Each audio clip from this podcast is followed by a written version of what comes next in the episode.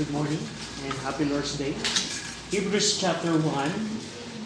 Hebrews chapter 1 verses 1 to 7 as we are studying kung sino ba ang ating Panginoong Kristo. Para sa mga mananampalataya, ang goal ng pag-aaral natin ng, ng patungkol kay Jesus Christ ay to grow in grace in the knowledge of our of the Lord Jesus Christ. And that's the goal po natin. Kailangan nating pang-araw-araw higit na mas makilala ang ating pong Panginoong Kristo. Hebrews chapter 1 verses 1 to 7 God who at sundry times and in diverse manners speak in time past unto the fathers by the prophets had in this last day spoken unto us by his son whom he had appointed heir of all things by whom also he made the words who being in the brightness of his glory and the express image of his person and upholding all things by the word of his power when he had by himself purged our sins sat down on the right hand of the majesty on high, being made so much better than the angels as he had by inheritance obtained a more excellent name than they. For unto which of the angels said he at any time, Thou art my son, this day have I begotten thee? And again, I will be to him a father, and he shall be to me a son. And again, when he bringeth in the, in the first begotten into the world, he said, And let all the angels of God worship him. And of the angel he saith, Who maketh his angels spirits, and his ministers a flame of fire. Shall we pray? Ama namin Diyos po na dakila po sa lahat na nasa langit. Salamat po Ama sa kaligtasan ibinigay niyo po sa amin. Kami Ama ay hindi po nararapat ng bagay na ito pero kayo po ay Diyos na mahabagin. Diyos po ng pag-ibig na sa pamagitan ng aming pong Panginoong Kristo ay meron po kami panibagong at tamang relasyon po sa harapan po ninyo. At kami po Ama, sa umagang ito ay humihingi po ng kapatawaran sa aming pong mga kasalanan nagawa po sa inyo. And we pray na inyo pong salita na aming pong mapapakinggan ay maging pagpapala po sa amin. Higit sa lahat, tulungan niyo kami na mas makilala namin ang aming pong Panginoong Kristo, ang aming pong tagapagligtas. And we pray naman na kung meron po sa aming kalagitnaan na hindi po ligtas, I pray na kayo po ang mangusap sa kanila, ang banal na Espiritu po ang magbigay ng conviction sa kanila sa pamagitan naman ng inyong pong mensahe this morning. And I pray na kaawaan niyo po kami, Ama, at kahabagan. In Jesus' name we pray. Amen. Now, tayo po ay nasa pangalawang bahagi as we're studying the book of Hebrews upang mas makilala natin po ang ating Panginoong Kristo. Now, bilang review lamang po, ang book of Hebrews po ay sinulat probably ni Paul, which I believe na si Pablo po ang nagsulat, pero we don't know exactly kung si Pablo po ito. Pero ito pong Book of Hebrews ay sulat po ito sa mga Hudyo, mga mananampalatayang Hudyo, na may tendency bumalik doon po sa luma nilang pananampalataya. At yung po mga unsaved Jews, as a background po ng Book of Hebrews, ang sila po ay merong kaulgalian, yung mga unsaved na mga Hudyo, na nagbid na nilalagak nila ang kanilang pananampalataya sa mga propeta, sa mga anghel, kay Moses, sa Mosaic Law at sa mga pare. And then yung po ang kanilang pananampalataya. At dito po ipinakita ni Pablo na sumulat ng, ng, ng Book of Hebrews na ang Panginoong Kristo po ay higit sa mga bagay na sinasampalatayaan ng mga Hudyo. And last, two weeks ago, nakita natin na si Jesus Christ ay masigit sa mga propeta. We know na ang mga Hudyong ito, they tend na ilagak ang kanilang faith sa mga prophets. Pero ipinakita ni Paul ng Book of Hebrews na si Jesus Christ ay higit sa mga propeta. We see po yan sa verse 1 to 3. Nang sabi doon, in verse 1, di ba, ang, ang Panginoon, ang Diyos ay nangusap sa atin ng maraming pagkakataon sa pamamagitan ng propeta. But in verse number 2, we see last time na si Jesus Christ ay ginamit ng Diyos recently upang masigit na mangusap sa atin ng Panginoon. So verse 1 to 3, we see na Jesus Christ is far better than the prophets. And this morning, sa ating pong pagpapatuloy ng ating pag-aaral, hindi lamang sa mga propeta higit si Jesus Christ. Masigit din siya sa mga anghel. Sa mga anghel. Now, now verse 1 to 3 nakita natin as we review na si Jesus Christ ang appointed he was appointed or to set or to place to be heir of all things. We see that last time. We see na by Him, by Jesus Christ, God had made the words. But He is also the brightness of God's glory. We see also last time that Jesus Christ is the express image or the exact copy of God's person. And we know, we see last time that Jesus Christ uphold all things by the word of His power. He, by Himself, purged our sin. And Jesus Christ sat down on the right hand of the majesty on high. And then yan po ang nakita natin from last time. Not only with the prophets, Jesus Christ is far better than the angels. So, gusto ko pong ilagay ang inyo pong kalalagayan sa sa kalalagayan po ng mga Hudyo na kami ay nagtitiwala sa mga anghel, sa mga propeta, kay Moises. And ito, sinulat ni Pablo sa amin ang sulat na ito upang ipakita na masigit ang Panginoong Kristo sa mga bagay na aking pinagtitiwalaan bilang Hudyo. And it's the same way sa atin po, as of application, maaring sa umagang ito, ang relihiyon ang pinagtitiwalaan mo. Maaring ang mabuting gawa mo ang pinagtitiwalaan mo. Maaring ang sakramento ang pinagtitiwalaan mo. Maaring ang edukasyon o anumang bagay ang pinagtitiwalaan mo. Pero gusto ko pong banggitin sa inyo na ang Panginoong Kristo po ang higit sa mga bagay ng iyon. Dahil ang sabi po ng Bible, For without me, you can do nothing. The Lord Jesus Christ said to His disciples. And there's only one way to heaven. Jesus Christ says, I am the way, the truth, and the light. Hindi ka pwedeng magtiwala sa anumang bagay sa sino man maliban kay Jesus Christ. So, yan po ang nakita natin. And in verse number 4, verse number 4, tandaan po natin, that the angels are supernatural being created to serve God. Ang mga anghel po, bilang po, tandaan niyo po, ang mga anghel po ay nilikha po ng Diyos. Sila po ay masigit sa tao because ang tao po ay a little lower than the angels. According sa Philippians chapter 2, kung noong Panginoong Kristo po ay nag-incarnate, Paul said that the, the man is a little lower than the angels. Pero darating po yung pagkakataon na ang resurrected believers, they are far better than the angels. Now, ang mga anghel po, sila po ay mga supernatural being na nilikha po ng Diyos upang paglingkuran at sambahin po ang Diyos. At isa pong trabaho din po ng mga anghel, they are God's messenger. Ang mga anghel po ay supernatural being na nilikha din po ng Diyos at sila din po ang mensahero po ng Diyos. And that's the angels. At tandaan po natin, as we are seeing, na ang Panginoong Kristo po ay masigit sa mga bagay na yon. Now, tingnan niyo po quickly in Hebrews chapter 2, katabi lamang po, Hebrews chapter 2, verse 6 to 7. We know na ang, ang anghel po ay mas mataas kumpara po sa tao. And we know, as we are studying the lesson, Jesus Christ is better than the angels. Jesus Christ is better than the angels.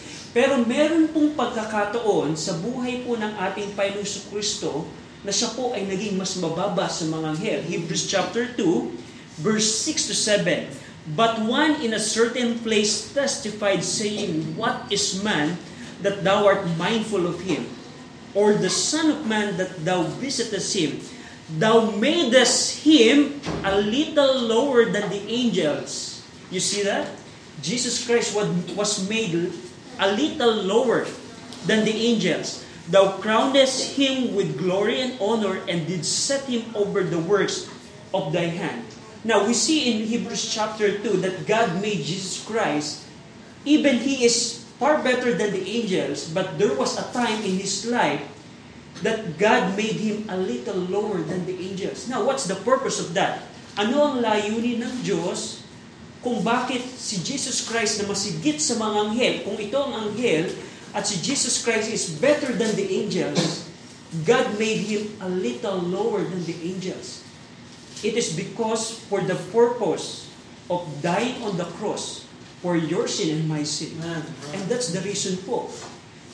Can you imagine yung Diyos na anak na si Jesus Christ, which is far better than the angels. God made him a little lower than the angels to die on the cross. Pero hindi po nanatili, tandaan niyo po, katulad ng ating pinag-aaralan, hindi po nanatiling mas mababa ang Panginoong Kristo po sa mga anghel. Because we see po in Hebrews chapter 1, verse number 1, being Christ, being made so much better than the angels. We see that now, God made Jesus Christ so much better than the angels. Ano, ano po ang mga dahilan po dito? Because we see, ano yung mga dahilan or reasons why Jesus Christ is far better than the angels? We see in Colossians chapter 1 verse 16, Colossians 1:16, Colossians 1:16, Colossians 1:16, for by him or for by Jesus Christ were all things created that are in heaven, including by mga yes of course, and that are in the earth, visible and invisible, whether they be thrones or dominions or principalities or powers, all things were created by Him and for Him. Now, ano yung mga dahilan? First reason kung bakit ang, ang Panginoong Kristo ay higit kumpara sa mga anghel is because God or Jesus Christ created the angels for His own glory. So, dito pinakita natin na Jesus Christ is was made so much better than the angels for the reason that Jesus Christ created the angels for His own glory. And we also see in 1 Peter chapter 3 verse 22, not only that. In 1 Peter chapter 3 verse 22, the reason why Jesus Christ is so much better, so much better than the angels. Not only Jesus Christ created the angels, also in 1 Peter chapter 3 verse 22, 1 Peter 3:22, who that is the Lord Jesus Christ is gone into the heaven, is on the right hand of God, angels and authorities and powers being made subject unto Him. Everything is subject under the Lord Jesus Christ. He sat down on the right hand of the majesty on high, and including the angels and authorities and powers. Ito pong, ito pong authorities and powers, included po dito yung powers dito po sa mundo pong ito even the government system of all, of all the world, o ng mundo pong ito, ng earth na ginagalawan natin, are under the Lord Jesus Christ. So we see na Jesus Christ is so much better than the angels for the reason na everything is made subject under Him. So, Hebrews chapter, and not only that, in Hebrews chapter 1, Going back sa ating pong lesson, Hebrews chapter 1. Hebrews chapter 1, in verse 4, being made so much better than the angels. So much better, so much better. There, there's an emphasis there. As he had by inheritance obtained a more excellent name than they the Lord Jesus Christ obtained a more excellent name than the angels. According sa context, yung name na ginamit dito ni Paul is my son, according sa verse number 5. The Lord Jesus Christ got a more excellent name than the angels. Now, as, as we compare scripture by scripture, in Philippians chapter 2, in Philippians chapter 2, na anong klaseng pangalan ang meron ang ating Panginoong Kristo? Bakit siya binanggit na meron siya more excellent name, name than the angels? Philippians chapter 2 verse 9 to 11. Jesus Christ obtained a more excellent name than the angels. Hebrews Philippians 2 verse 9 to 11. Wherefore God also had highly exalted him, that's the Lord Jesus Christ, and given him a name which is above every name, including the name of the angels, that at the name of Jesus, at the name of Jesus, every knee should bow of things in heaven, including the angels, and things in earth, and things under the earth, and that every tongue should confess that Jesus Christ is Lord to the glory of God the Father. So in verse number 4, there are three reasons na makikita tayo kung bakit Jesus Christ is so much better than the angels. Not only Jesus Christ created the angels, Colossians chapter 1, also Jesus Christ, uh, the angels were made subject under the Lord Jesus Christ, 1 Peter chapter 3, and also Jesus Christ obtained a more excellent name than the angels. Now, in verse number 5, verse number 5, Hebrews 1, 5, we see verse number 4, and in verse number 5, ito po'y tanong, this is a question of Apostle Paul, probably the author of the book of Hebrews, to, to challenge the recipient about their faith. Ang sabi dito ni Paul, tinanong niya yung kanyang mga, yung, yung sinulatan ng book of Hebrews upang ipakita anong klaseng pagtitiwala ang nilalagak nila sa mga anghel. Ang sabi dito ni Paul, merong bang sinabi ang scripture patungkol sa mga anghel? Ito bang mga passages na to ay patungkol sa mga anghel or kay Jesus Christ? Tingnan natin po, verse number 5. For unto which of the angels said he at any time? Ito ba'y binanggit sa mga anghel? Thou art my son, this day have I begotten thee. And that's the first question of Apostle Paul. Hebrew, uh, mga kababayan kong mga Hudyo, yung bang Psalms 2 verse 7, which is yung po kinote dito ni Paul, Psalms 2 verse 7, ito ba'y binanggit ng Diyos sa mga anghel? That's the question of Apostle Paul. To challenge, bakit kayo magtitiwala sa mga anghel? That's the that's the question. Now yung yung yung yung yung verse 5 na thou art my son, this day have I begotten thee, ito ba ay para sa mga anghel or kay Jesus Christ? Tingnan po natin this morning. Now, Paul, who was probably wrote Hebrews, confirmed that Psalm 2 is referring to Jesus Christ. According sa Acts 13 verse 33. So, titingnan natin, yung bang Psalm 2 verse 7 na Thou art my son, this day have I begotten thee, ito ba'y patungkol sa mga anghel or kay Jesus Christ? Tingnan natin po in Acts chapter 13. Acts chapter 13. Which in-explain dito ni Pablo, sino ba ang pinapatungkol ng Psalms 2 verse 7? Is it for the angels or for the Lord Jesus Christ? Acts 13.33. Basahin po natin ng sabay-sabay. Ready? Read.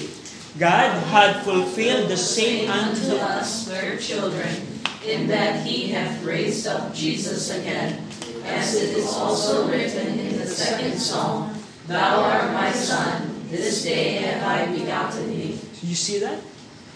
Si Paul, na probably writer ng Book of Hebrews, confirmed in Acts chapter 13 na nung si Jesus Christ ay nabangon muli mula sa mga patay, he used the same verse in Psalms 2, referring not to the angels, referring to the Lord Jesus Christ. Mm-hmm. That as it, all, as, as it is also written in the second Psalm, Thou art my son, this day have I begotten thee. So as we compare scripture by scripture, we see na yung sagot doon sa tanong ni Pablo in Hebrews chapter 1 verse 5. Yung bang thou art my son, this day have I begotten thee? Is it referring to the angels or to the Lord Jesus Christ? As we see it in Acts 38, it is referring to the Lord Jesus Christ. Ano pa po? What else? Dun sa Hebrews chapter 1, there is a second passage na kinote po dito si Pablo na tanong sa mga Hudyo, and again, dun sa verse 5, and again, not only Psalms 2 verse 7, and again, I will be to him a father, and he shall be to me a son. The second question of Apostle Paul, actually yung pong passage na yon is makikita niyo po in 2 Samuel chapter 7 verse 12 to 14. Tingnan po natin quickly para makita niyo po yung context. Ito po yung pagkakataon na ipinakita po kay King David yung eternal kingdom ng seed of David, which is the Lord Jesus Christ. In 2 Samuel chapter 7, 2 Samuel chapter 7 verse 12 to 14, 2 Samuel chapter 7 verse 12 to 14, yung Hebrews chapter 1 verse 5 na tanong ni Pablo ay makikita niyo po in 2 Samuel chapter 7 verse 12 to 14. At ang tanong ni Pablo, ito bang 2 Samuel chapter 7 ay patungkol sa mga anghel or kay Jesus Christ? Tingnan natin. And when the days be fulfilled, 2 Samuel 7.12, And thou shalt sleep with thy fathers, I will set up thy seed after thee, which shall proceed out of thy bowels, and I will establish his kingdom. He shall build an house for my name, and I will establish the throne of his kingdom forever. I will be his father, and he shall be my son. If he commit iniquity, I will chasten him with the wrath of men, and with the strife of the children of men. Hindi po ito nagpapatungkol kay Solomon, never po. Dahil we see it is eternal kingdom. It is repairing po hindi kay hindi kay Solomon, hindi din po sa mga anghel, because we see in Acts chapter 2, Peter confirmed na itong passage na to ay hindi repairing kay Solomon, hindi rin repairing kay Ain sa mga anghel.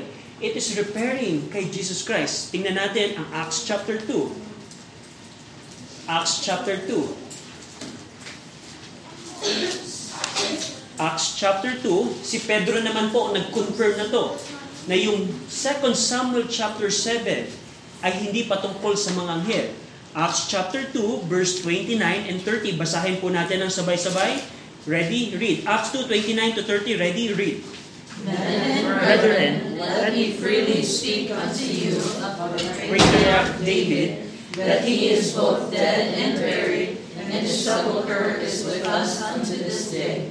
Therefore, being a prophet, and knowing that God had sworn with an oath to him, that of the fruit of his loins, according to the flesh, he would raise up Christ to sit on his throne. And that's it. And that's the confirmation of Peter na sinasabi ni Peter, Hey, Jews, mga Hudyo, remember 2 Samuel chapter 7, the, the seed of David promise of God to David? This, that is the Lord Jesus Christ. That is the Lord Jesus Christ. That the seed of David is the Lord Jesus Christ. So we see the second passage na ginamit ni Paul in Hebrews chapter 1 hindi nagre-refer sa mga angel. It is referring to the Lord Jesus Christ. Hebrews chapter 1,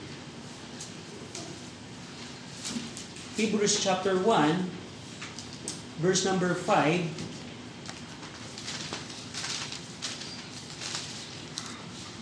we see yung two passages, Psalms 2 and 2 Samuel chapter 7 in verse number 5. Ang sagot doon, definitely, not the angels, That's the Lord Jesus Christ. And that's the reason why the Lord Jesus Christ is so much better than the angels. Now, verse number 6, actually, there's a third passage here in verse number 6. And again, when he bring it in the first and when he bring it in the first begotten into the word, he say it and let all the angels of God worship him. And ito po ay makikita natin as we compare scripture by scripture. Makikita niyo po yan sa Psalms 97 verse 7 na ang binanggit doon is, Confounded be all they that serve graven images, that boast themselves of idols, worship Him, all ye gods. Now, dito po makikita natin, yung all ye gods po dito, ang pinapatungkol po noon is all you that are superior to men. Hindi po ito yung mga Diyos-Diyosan ito po yung mga mga mga pinuno, mga kings, mga mga judges na namumuno sa mga tao. At dito po makikita natin, remember in Luke chapter 2 verse 11 to 14, Luke chapter 2 verse 11 to 14, nung ang Panginoong Kristo po ay ipinanganak, in Luke chapter 2 verse 11 to 14, Luke chapter 2 verse 11 to 14. Luke chapter 2 verse 11 to 14. For unto you is born this day in the city of David a Savior, which is Christ the Lord. And this shall be a sign unto you, you shall find the babes wrapped in his swaddling clothes, lying in a manger. And suddenly there was with the angel a multitude of heavenly hosts, praising God and saying, Glory to God in the highest, on, on the earth, peace, goodwill toward men. And we see po that, we see na yung passage ng Psalms 97 verse 7 ay nagpapatungkol pa rin sa ating pong Panginoong Kristo kung paano ang mga anghel worship God and the Lord Jesus Christ. Can you imagine that? Angels of God worship Him. Yeah. Worship the Lord Jesus Christ. And the third, last argument po dito ni Apostle Paul to, to, to convince yung mga Hudyo na ang Panginoong Kristo is so much better than angels in verse number 7. And of the angels, and of the angel he saith, who maketh his angel spirit and his minister a flame of fire. God made the angels to be Christ's ministers. You, you, can you imagine na, wait, ang mga anghel ay ginawang minister, tagapaglingkod ng ating Panginoong Kristo? According sa Psalms 104 verse 4. And that's the cross-reference po ng verse number 7. So, as we, as we see po in verse number 4, 5, and 6, and 7, and actually, God willing, we are going to continue yung, yung, yung buong chapter 1, na pagpapakita po dito that the Lord Jesus Christ is far better than the angels. But as we summarize po yung, yung four, four passages po na ito, we see po na ang Panginoong Kristo ay higit sa mga anghel for the reason na una, Christ created the angels, Colossians chapter 1. Christ is superior than the angels according sa 1 Peter chapter 3. Christ has, has more excellent name than the angels according sa Philippians chapter 2. And nakita din natin po dito, not only by obtaining an excellent name than the angels, the superiority of the Lord Jesus Christ over the angels is also declared in the scriptures. And yan po ang, ang, ang pinipilit na sabihin ni Paul sa mga Hudyo na ito. Na Jews, look at the scripture. They're not referring to the angels. They're referring all to the Lord Jesus Christ. They're referring to the Lord Jesus Christ. Remember Psalm 2? Remember 2 Samuel 7? Remember Psalms 97? They're not referring to anyone else, nor the angels. They're referring to the Lord Jesus Christ. And that's the reason why Jesus Christ is far more better than the angels. Now, application mode, maaring tulad ng nabanggit ko po kanina, hindi tayo bilang Pilipino, hindi tayo masyadong titiwala sa mga angels. Pero I tell you, we trust other things than the Lord Jesus Christ. Maaring sa umagang ito, you trust na nagsisimba naman ako every week. So okay ako sa Panginoon. Na doon lagi ako sa sa sa Mount Zion every week. So okay ako sa Panginoon. No. You're trusting your act, your religious ritual. And it doesn't matter sa ating Panginoon unless you are saved. You are bought with the price of the, the blood of the Lord Jesus Christ. You are not right with God.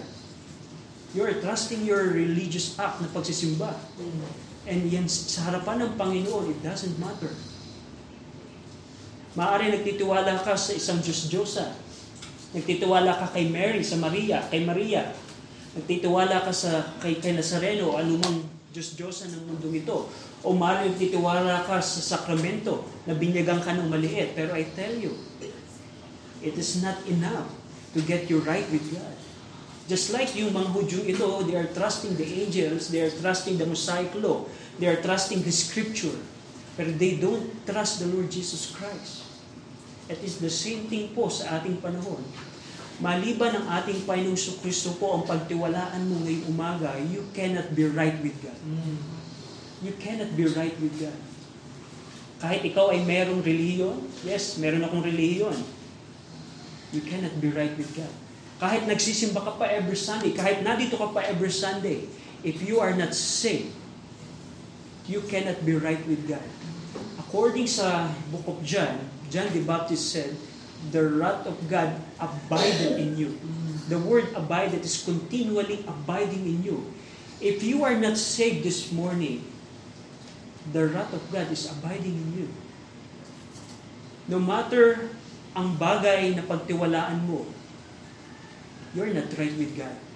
There's only one way to be right with God. It is through the Lord Jesus Christ. That's right. And Paul summarized it in Acts 20:21, repentance toward God and faith toward our Lord Jesus Christ.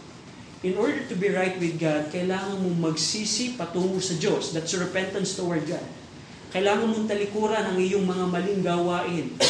Kailangan mong talikuran ang na tingnan ang iyong sarili na mabuti ka. Because sa harapan ng Diyos, hindi ka mabuti. You know that. Hindi ka mabuti. Pero by nature, we see ourselves that we are good enough. Ang repentance is acknowledging na, yes Lord, I'm not good enough. I am wrong in what I'm doing before you. And repentance is turning, deciding na, oo nga Panginoon, I'm not, I'm not right with you. And repentance is 180 degree from your wrongdoings, from your from your sin toward God because God is the one you offended in the very first place. That's repentance. Repentance is acknowledging Jesus Christ as your Lord. Ang repentance is pagkilala mo sa iyong buhay na si Jesus Christ ang iyong Panginoon. Alam niyo ba na hindi lahat ng tao yan ang mindset? Mm. We treat ourselves as our Lord of ourselves. Mm. Because kung ikaw pa rin ang nasusunod sa buhay mo, you are the Lord of yourself, That's right. not the Lord Jesus Christ. Now, to prove that, meron bang pagkakataon na inisip mo ang gusto ng Panginoon sa iyong pamilya? Pero o ang iisipin mo, ay parang mas gusto ko na ganito ang gawin namin. Parang mas gusto ko na mag-abroad na lamang bilang tatay. Ang tanong, yan ba ang gusto ng Jesus Christ sa iyong pamilya or any other part of your life? Just to to show, to to to tell you that probably Jesus Christ is not yet the Lord of your life. Repentance is acknowledging, yes, Jesus Christ is my Lord. Not me, not somebody else. Lord Jesus Christ. That's repentance. Repentance toward God and faith toward our Lord Jesus Christ. Faith toward our Lord Jesus Christ is trusting the very act of Christ 2,000 years ago. That it was more than sufficient to save you and to make you right with God. That's faith. 100% faith. Unyielding faith. Do you have that right now? Kasi kung hindi po, at pagpapatuloy ka magtitiwala sa anumang bagay, you cannot be right with God. At sa mga mananampalataya po, if you're a believer right now, I encourage you to know the Lord Jesus Christ Amen. more. That's Can you right. imagine that Jesus Christ is so much better than the angels? Christ, the word, yung name of Christ, dito may name na ginamit si, si Paul na my son. That's the name of Jesus Christ, my son. The, the name of Christ is far more better than the angels. And do you know that if you are saved this morning, you are in Christ. You are in Christ. Christ is far better than all those things. And I am in Christ, and Christ in me. What a privilege you are if you are a believer this morning. The, the, the challenge is grow in grace and in the knowledge of Lord Jesus Christ. And I pray as we uh, study or as we're going to study the book of Hebrews, uh, we, we're going to see na Jesus Christ is far better than Moses, the tabernacle system, and many other things. And I hope na ito pong book of Hebrews ay maging pagpapala po sa iyong mga mananampalataya. Shall we pray? Ama namin Diyos po na makapangyarihan sa lahat, we praise you and thank you that you gave your only begotten Son, that you love us, you sent your only begotten Son to die on the cross in replacement for atonement of our sin. We praise you that uh, you gave us your word na pinakita niyo po sa amin ang inyong salita na kung saan makikita namin kayo in the person of the Lord Jesus Christ. Salamat Ama sa liwanag na ibinibigay niyo po sa amin sa pamagitan po ng inyong pong salita. And we pray and ask na sa amin pong kalagitnaan, kung merong mang hindi ligtas, kahabagay niyo po Ama ang kanilang kaluluwang mapapahamak sa dagat-dagatang apoy ng walang hanggan. In Jesus Christ, we pray. Amen.